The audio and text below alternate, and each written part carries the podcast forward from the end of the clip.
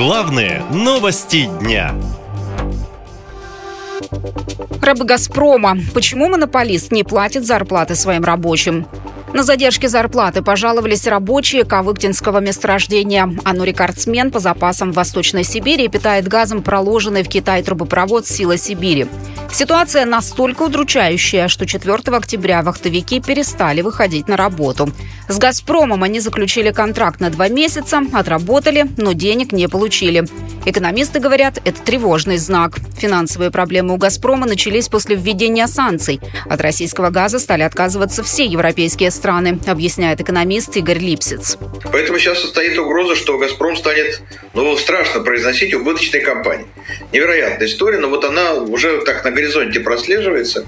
А европейский рынок захватили американцы, захватили другие игроки, там много суетится народу вокруг европейского рынка. Ну и, в общем, все. Картина для России грустная, рынок потерян, а Китай и Индия, они не могут принять в Индию, как вы понимаете, трубопровода нет просто.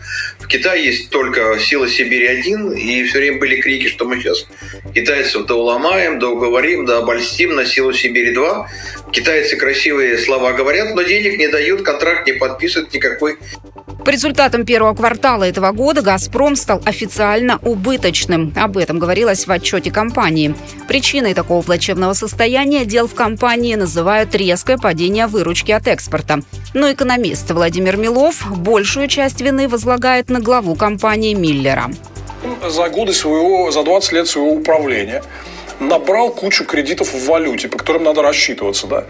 И девальвация рубля, о которой мы с вами говорили – очень больно бьет по их финансовым результатам.